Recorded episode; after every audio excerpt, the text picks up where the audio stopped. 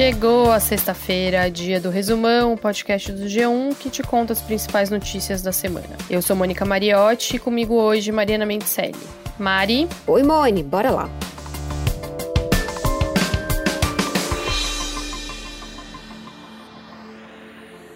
Faz semanas que a gente fala da devastação que o fogo está causando no Pantanal. As chamas já queimaram 20% da vegetação da maior área úmida continental do planeta.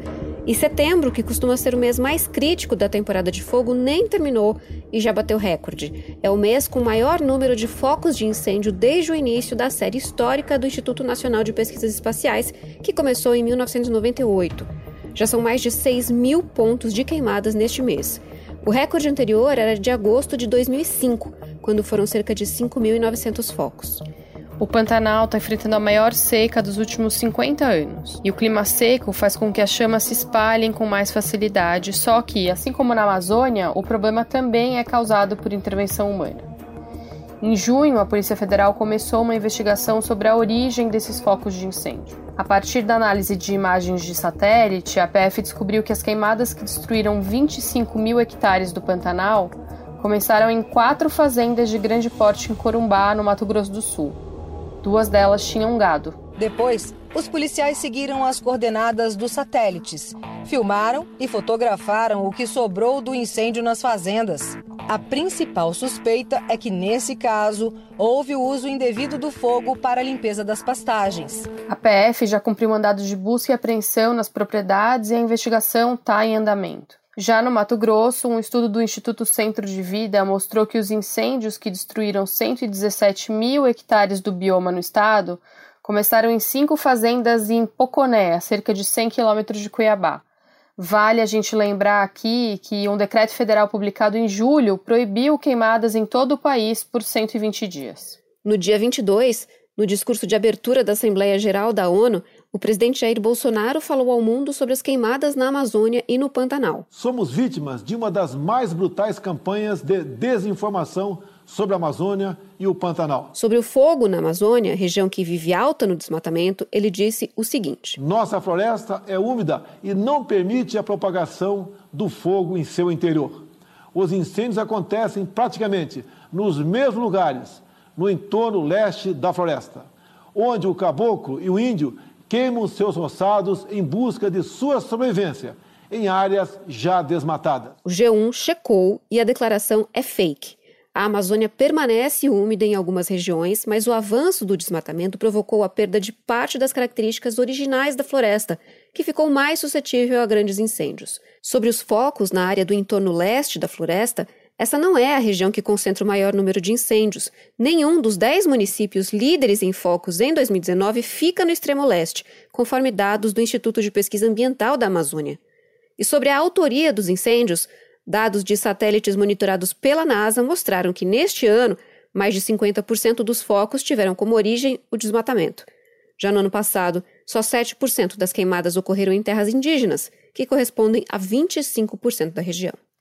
E logo na abertura do discurso da Assembleia da ONU, Bolsonaro disse lamentar cada morte por Covid-19. Ele também falou que a imprensa no Brasil, abre aspas, politizou o vírus e que as medidas de isolamento, aspas de novo, quase levaram o país ao caos social. Bolsonaro também defendeu as medidas do governo no combate à pandemia, como o auxílio emergencial aprovado no valor de 600 reais pelo Congresso, para ajudar os trabalhadores informais. O Brasil é o segundo país do mundo com mais mortes causadas pelo novo coronavírus. A gente está atrás apenas dos Estados Unidos, que nesta semana ultrapassaram o marco de 200 mil mortos. Por aqui, mais de 140 mil pessoas perderam as vidas para a Covid-19. E um estudo conduzido pela Universidade Federal de Pelotas e publicado na quinta na revista Lancet aponta que a população mais pobre do Brasil tem duas vezes mais chances de ter sido contaminada pela doença do que a população mais rica. Com base nos dados coletados em maio e em junho, os pesquisadores também mostraram que apenas um a cada dez casos de Covid no país foi oficialmente notificado. E na Europa, com a alta de infecções do novo coronavírus, vários países retomaram medidas de distanciamento social. Em Paris, por exemplo, grupos de mais de 10 pessoas vão ser proibidos nas ruas e os bares vão ter que fechar as portas mais cedo. No Reino Unido, que voltou a ter recorde diário de novos casos da Covid, os bares e restaurantes também vão ter que fechar mais cedo. E agora, casamentos e funerais só podem ser feitos com menos de 30 pessoas. No mundo todo, são mais de 32 milhões de casos de Covid e mais de 980 mil mortos. E ainda nas notícias internacionais, Moni, nesta sexta-feira, um ataque em Paris deixou duas pessoas gravemente feridas. O ataque foi perto da antiga redação do jornal satírico Charlie Hebdo. Dois suspeitos foram detidos, mas as motivações do crime ainda não são conhecidas. Até o momento dessa gravação, ainda não estava claro qual foi exatamente a arma utilizada. Houve relatos de faca, machadinha e facão. A Promotoria Nacional Antiterrorismo da França diz que investiga o caso e que abriu um inquérito de tentativa de assassinato por motivação terrorista.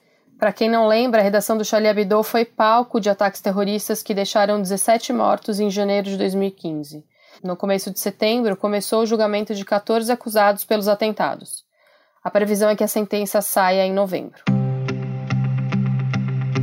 E voltando a falar das notícias aqui do Brasil, o desemprego na pandemia teve uma leve queda esse mês. Os dados do IBGE apontam que entre os dias 30 de agosto e 5 de setembro caiu em cerca de 700 mil o número de pessoas que estavam procurando emprego. A taxa de desemprego caiu então de 14,3% para 13,7%, comparando com a última pesquisa de agosto. Uma das razões dessa leve recuperação aconteceu pelo aumento do número de trabalhadores informais. Em uma semana, aumentou em cerca de 560 mil o número de trabalhadores dessa categoria no país, uma alta de 0,6%.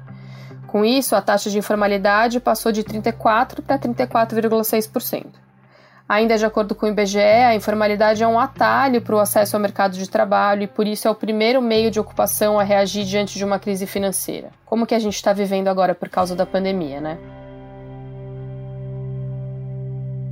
E uma notícia que chegou no finzinho da tarde da sexta-feira é que o ministro do STF, Celso de Mello, antecipou a aposentadoria dele e vai deixar o STF no dia 13 de outubro. O ministro Celso de Mello se aposentaria compulsoriamente em novembro, quando completa 75 anos. Com a aposentadoria de Celso de Mello, cabe ao presidente Jair Bolsonaro indicar o próximo ministro do STF. Vamos lembrar aqui que o Supremo é composto por 11 ministros. E falando de política, na quinta-feira saiu pesquisa Ibope encomendada pela Confederação Nacional da Indústria e o resultado mostra que 40% da população consideram o governo Bolsonaro ótimo ou bom. 29% avaliam o governo como regular e 29% consideram ruim ou péssimo. Ainda segundo essa pesquisa, 46% dizem confiar no presidente e 51% afirmam não confiar. 50% aprovam a maneira dele de governar e 45% desaprovam. A pesquisa ouviu 2 mil pessoas e tem margem de erro de 2 pontos percentuais. E falando do presidente, Bolsonaro fez uma cirurgia nesta sexta-feira para retirar uma pedra na bexiga e passa bem. O procedimento durou cerca de uma hora e meia e foi feito no Hospital Albert Einstein, aqui em São Paulo. Pacientes que passam por essa cirurgia costumam ficar 48 horas internados. Um levantamento feito em dois cartórios do Rio de Janeiro pelo jornal o Globo revelou que filhos do presidente Bolsonaro compraram imóveis com dinheiro vivo. De acordo com os documentos, na compra mais recente, feita em dezembro de 2016, Eduardo Bolsonaro pagou um milhão por um apartamento em um prédio na zona sul do Rio. Na época, ele era deputado federal. Na escritura do imóvel consta que ele já tinha dado uma entrada de 81 mil reais pelo apartamento e estava pagando mais 100 mil no ato em dinheiro vivo. Numa compra mais antiga, de 2011, quando ele ainda não era deputado, Eduardo pagou 160 mil por um apartamento em Copacabana. Foram 50 mil reais em dinheiro vivo e 110 mil no ato com cheque administrativo. Na escritura do apartamento de Copacabana, a Secretaria Municipal de Fazenda avaliou este imóvel em 228 mil reais. Ou seja, o Eduardo Bolsonaro pagou 30% a menos do valor de referência da prefeitura. Outro filho de Jair Bolsonaro, que também comprou imóveis em dinheiro vivo, é o Carlos Bolsonaro, vereador no Rio. No caso dele, a revelação foi feita pelo jornal O Estado de São Paulo. Os documentos mostram que em 2003, no primeiro mandato como vereador, Carlos foi a um cartório no centro do Rio e pagou 150 mil reais em dinheiro vivo em um imóvel na Tijuca, na zona norte da cidade. Hoje, corrigindo pela inflação atual, esse valor corresponde a 366 mil reais. O filho mais velho do presidente da República, senador Flávio Bolsonaro, também já usou dinheiro vivo para pagar imóveis. Mas, por decisão da Justiça, a Globo está proibida de divulgar informações e documentos sob segredo de justiça no inquérito que investiga o senador no caso da rachadinha. A Globo afirma que essa decisão judicial foi um cerceamento à liberdade de informar, uma vez que a investigação é de interesse de toda a sociedade. A Globo não teve retorno de Eduardo e Carlos Bolsonaro. E a Assembleia Legislativa do Rio de Janeiro aprovou a continuação do processo de impeachment do governador Wilson Witzel do PSC. A decisão foi unânime. 69 parlamentares votaram a favor do processo de crime de responsabilidade contra o governador.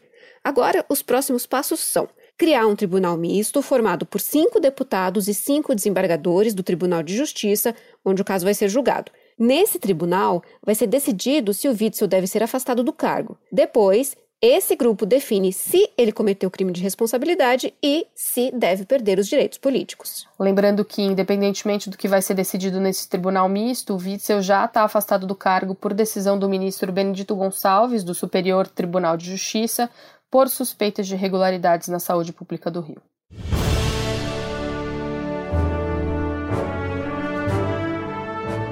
Para terminar, vamos aproveitar as indicações ao M 2020 para deixar algumas dicas para você maratonar no sofá. Além de assistir, claro, também vale a torcida para o Brasil levar uma estatueta. Três produções da Globo foram indicadas ao Emmy Internacional. Na lista, a Andréa Beltrão concorre na categoria de melhor atriz pelo trabalho na série Hebe. Esse é o programa Hebe para todo o Brasil! Carluxo, você acha que eu exagerei no programa de ontem? A novela Órfãos da Terra disputa o prêmio de telenovela e a série Elis, Viver é Melhor que Sonhar, está entre as indicadas de filme e minissérie para TV. Os vencedores vão ser anunciados no dia 23 de novembro numa cerimônia em Nova York.